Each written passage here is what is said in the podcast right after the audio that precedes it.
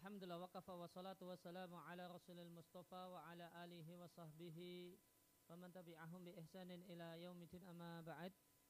Kaum muslimin dan muslimah rahimani wa rahimakumullah kembali kita lanjutkan membaca dan mentelaah buku Ahkamu Zinatil Nisa'i karya Syekh Amr Ibn Abdul Man'im Salim hafizallahu taala.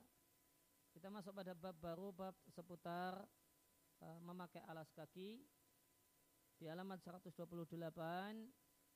mendahulukan yang kanan ketika memakai alas kaki, sandal atau sepatu. Saudariku muslimah, ya, beralas kaki adalah di antara bentuk memperbagus penampilan. Alat harisu al-mar'u yang seorang itu baik laki-laki ataupun perempuan antusias untuk melakukannya. Dan penampilan ini uh, walihadal madhari wahadal madhar dan penampilan ini telah dituntunkan oleh Nabi Shallallahu Alaihi Wasallam sejumlah sunnah dan adab yang semestinya komitmen melakukannya ya individu muslim itu komitmen melakukannya. Maka sunnah dan adab yang pertama berkenaan dengan memakai alas kaki adalah mendahulukan yang kanan ketika memakai alas kaki. Uh, yang dimaksud dengan atayamun fil intial adalah memakai sandal yang kanan sebelum sandal yang kiri. Ya, sunnah atau hadis yang berkenaan dengan hal ini adalah hadis dari Aisyah radhiallahu anha beliau mengatakan adalah Nabi Shallallahu Alaihi Wasallam menyukai mendahulukan yang kanan semaksimal kemampuan beliau dalam semua urusan beliau yaitu urusan yang mulia. Ketika bersuci, wudhu misalnya, watarajul dan bersisir maka belahan kanan terlebih dahulu watana'ul dan memakai sandal.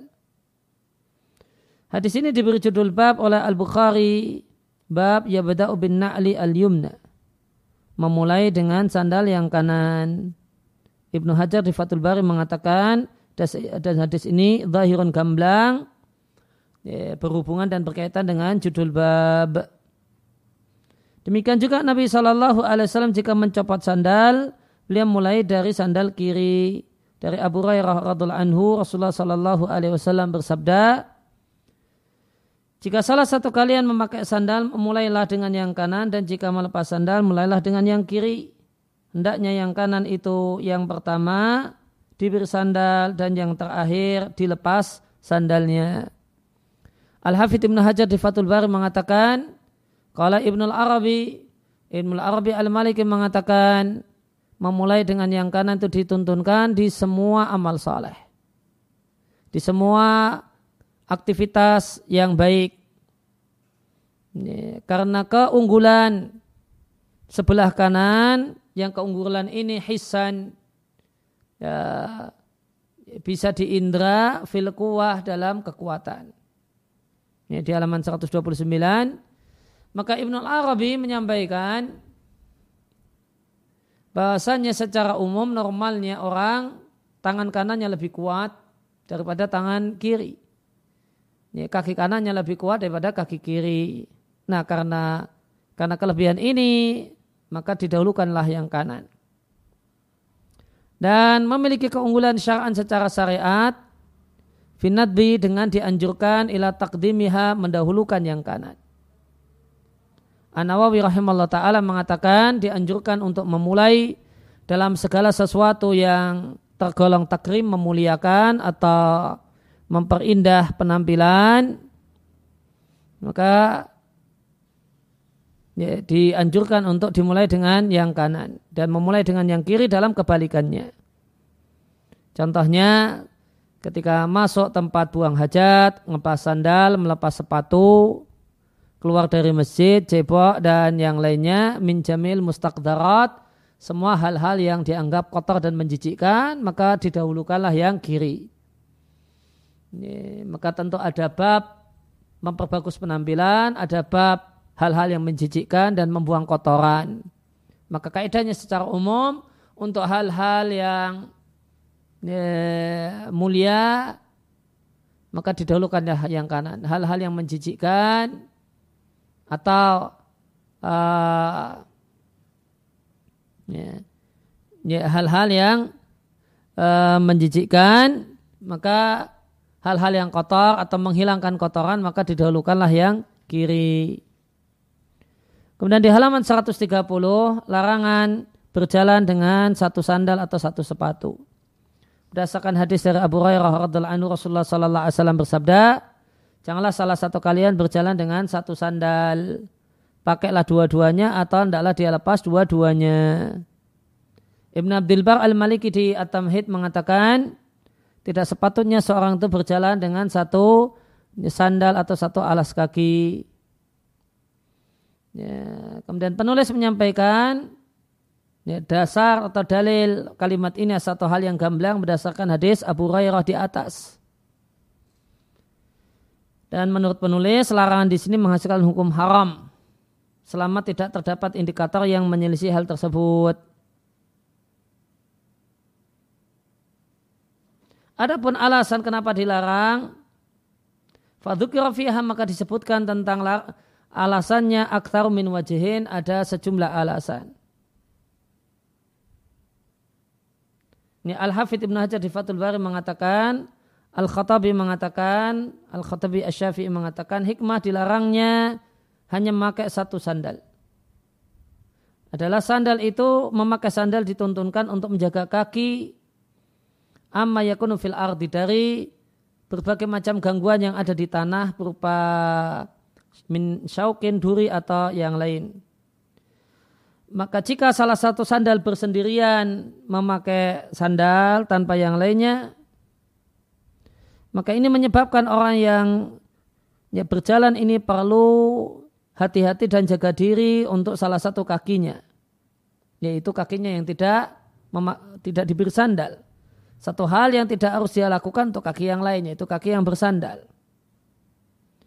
Sehingga karena hanya memperhatikan salah satu kaki tanpa yang lain, keluarlah orang ini dari sijiyati masyihi, dari normal berjalannya. Sehingga berjalannya tidak lagi berjalan yang normal. Karena perhatian pada salah satu. Sehingga tidak ada jaminan aman dalam kondisi demikian minal ithar dari terpeleset. Nah ini uh, penjelasan pertama. Wakil penjelasan yang kedua.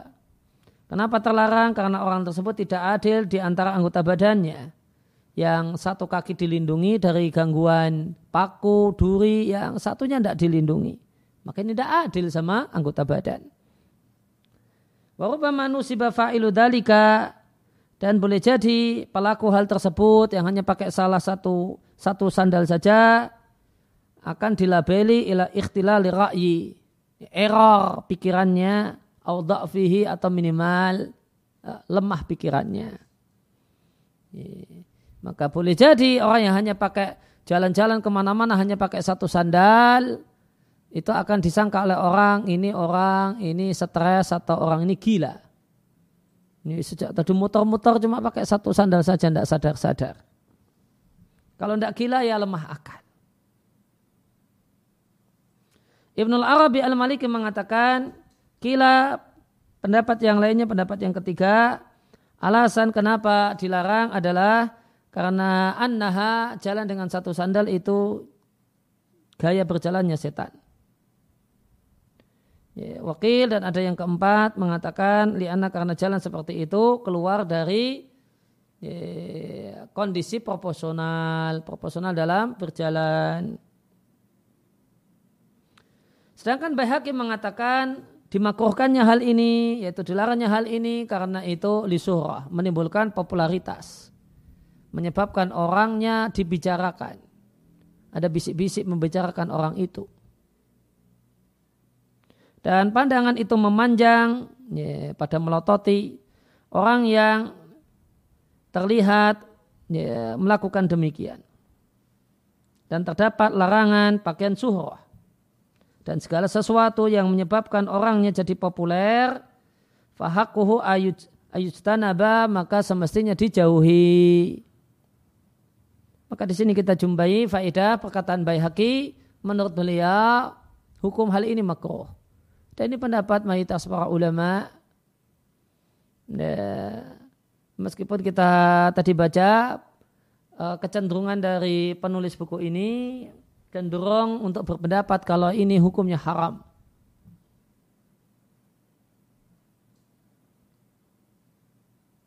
Beliau katakan wa nahyu tadi at-tahrima gitu. Malam tadulla qarinatun ala khilafi dhalik. Maka penulis lebih cenderung kalau hukumnya haram. Nih. Tadi Bayi Hakim mengatakan hukumnya makruh. Ya, judul bab di Riyadus Salihin, An-Nawawi juga mengatakan hukumnya makruh. Ya, dan larang ini berkenaan dengan masalah adab dan kaidah sebagian ulama Ya, larangan berkenaan dengan adab itu hukum asalnya bukan haram namun makruh. Kecuali jika ada indikator yang lebih kuat lagi sehingga naik kepada naik ke derajat haram. Kemudian halaman 131 larangan e, wanita memakai sandal khas laki-laki. Saudariku muslimah, kita telah ketahui di awal buku ini bahwasanya di antara hukum general berkenaan dengan memperbagus penampilan adalah seorang wanita muslimah tidak menghias diri, tidak mempercantik diri dengan benda, menggunakan benda-benda yang menyerupai laki-laki. Yang menyebabkan perempuan ini serupa dengan laki-laki karena terdapat larangan menyerupai jenis kelamin yang lain. Karena menyerupai salah satu jenis dengan jenis kelamin, menyerupai yang lainnya, ada padanya unsur menentang takdir Allah dan indahnya uh, uh, gambar dan rupa yang Allah berikan dan keluar dari fitrah yang sehat yang Allah fitrahkan pada setiap jenis. Maka larangan ini menjumpai lawan jenis waridon aidan juga berlaku untuk ya, perempuan memakai sandal dan alas kaki khas laki-laki dan sebaliknya laki-laki memakai sandal khas perempuan atau alas kaki khas perempuan. Dari Ibnu Abi Mulaikah beliau mengatakan ditanyakan pada Ibunda Aisyah radhiallahu taala anha Senyap ada seorang perempuan yang memakai sandal yaitu sandal khas laki-laki. Maka komentar beliau Rasulullah Sallallahu Alaihi Wasallam melaknat perempuan yang bergaya seperti gaya laki-laki. Diatkan oleh Abu Dawud dengan sanad yang sahih. Ya, kemudian di halaman 132 hukum memakai sepatu hak tinggi. Saudariku muslimah, tersebar di masa kita saat ini kreativitas yang mengherankan yaitu mode. Satu bentuk mode eh, perempuan memakai sepatu dan sandal yang memiliki hak yang tinggi. Apa hukum memakai sepatu semacam ini? Maka tidak boleh memakai sepatu semacam ini karena sepatu ini memiliki fungsi meninggikan pantat perempuan dan badannya. Dan tudhir menampakkan dua telapak kakinya. Dan ini semua membangkitkan fitnah, yaitu ketertarikan lawan jenis, ya, ketertarikan dalam jiwa laki-laki. Di samping itu, irtida memakai sepatu semacam ini ihaman mengesankan bagi orang yang memandang kalau perempuan itu tinggi dan bagus eh, eh, bentuk badannya. Sehingga dalam tindakan ini terdapat penipuan atau taswir penipuan atau syabuk bimalam yuk tahu al mar'atu. Dan seorang wanita yang mengesankan pada publik satu kesan yang sebenarnya tidak real dan tidak nyata. Bahkan memakai uh, sepatu uh, berhak tinggi ada padanya unsur menyerupai wanita-wanita Yahudi. Dalam apa yang mereka lakukan ketika keluar rumah supaya dilihat oleh banyak laki-laki. Dari Ibunda Aisyah radhiallahu anha beliau mengatakan adalah sejumlah perempuan Bani Israel mereka memiliki kaki palsu dari kaki kaki palsu dari kaki yatasharafna lirijali fil masajidi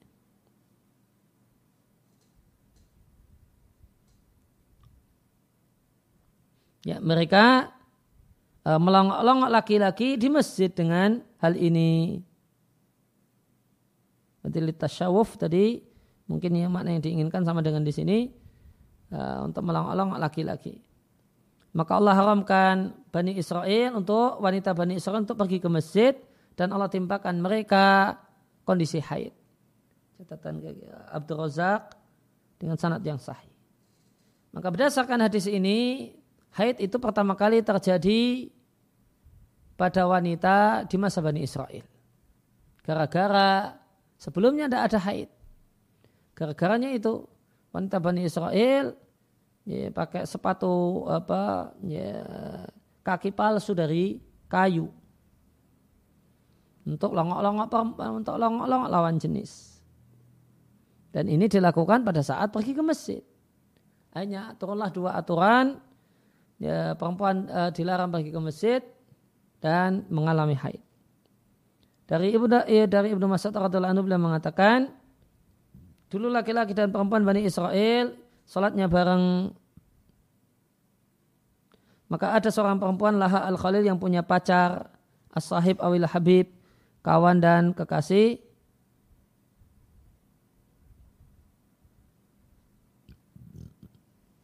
Akhirnya perempuan tersebut talbasu al-qalibain. Memakai qalibain dengan dengan dua qalib ini maka perempuan ini jadi tinggi. Li khaliliha nah ini dia melakukan hal ini untuk pacarnya. Faul qiya alaihimul haidu maka sebagai hukuman karena kemaksiatan ini Allah timpakan pada mereka darah haid.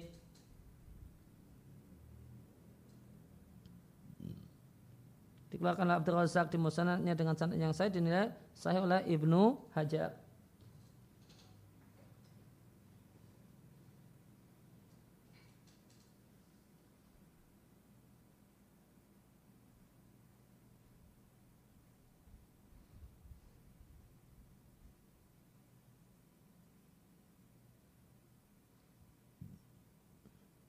Kolib itu wadah tapi di sini apa ya?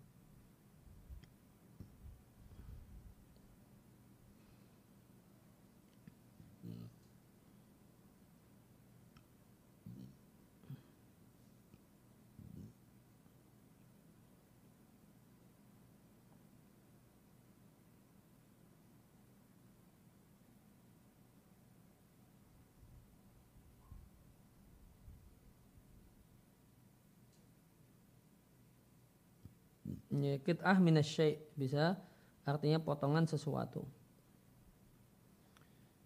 Ya, itu uh, yang dimaksudkan berdasarkan riwayat sebelumnya adalah uh, potongan kayu dijadikan sebagai kaki palsu.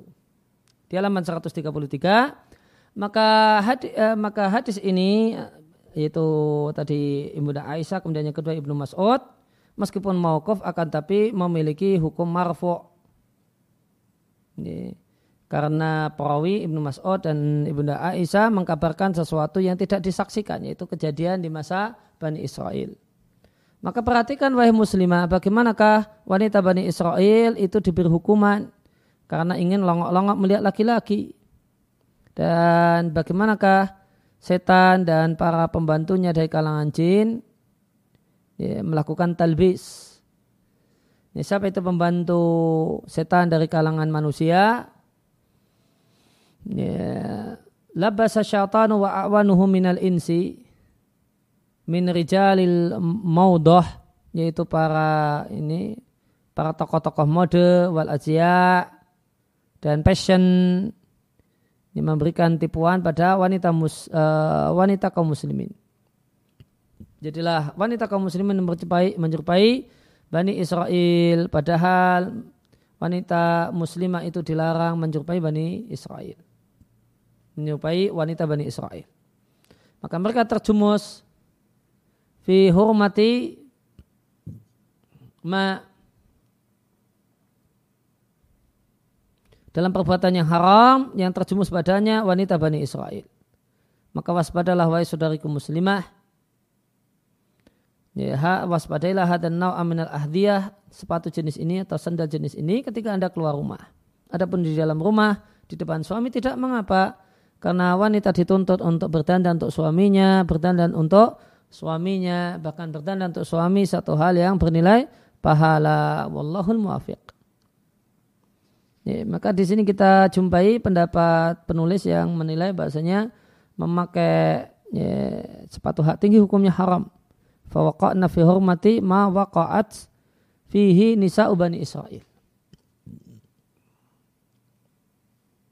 Beliau hukumnya haram. Namun wallahu a'lam yang tepat sebagaimana pendapat saya Ibnu Bas rahimallahu taala hukumnya makruh saja karena dikhawatirkan terpleset ya, dan khawatir bahaya itu menghasilkan hukum makruh tidak sampai haram yang itu berlaku untuk sesuatu yang yakin berbahaya. Cuma sangkaan kuat, khawatir bahaya, maka menghasilkan hukum makruh. Demikian juga karena menyerupai wanita-wanita fasiqah, wanita-wanita yang tidak baik.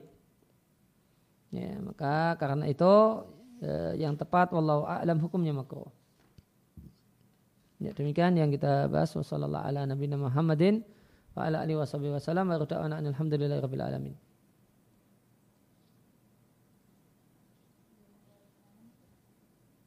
Ya, jika itu tutup aja. Berarti demikian subhanaka Allahumma wa bihamdika asyhadu an la ilaha illa anta astaghfiruka wa atubu ilaik.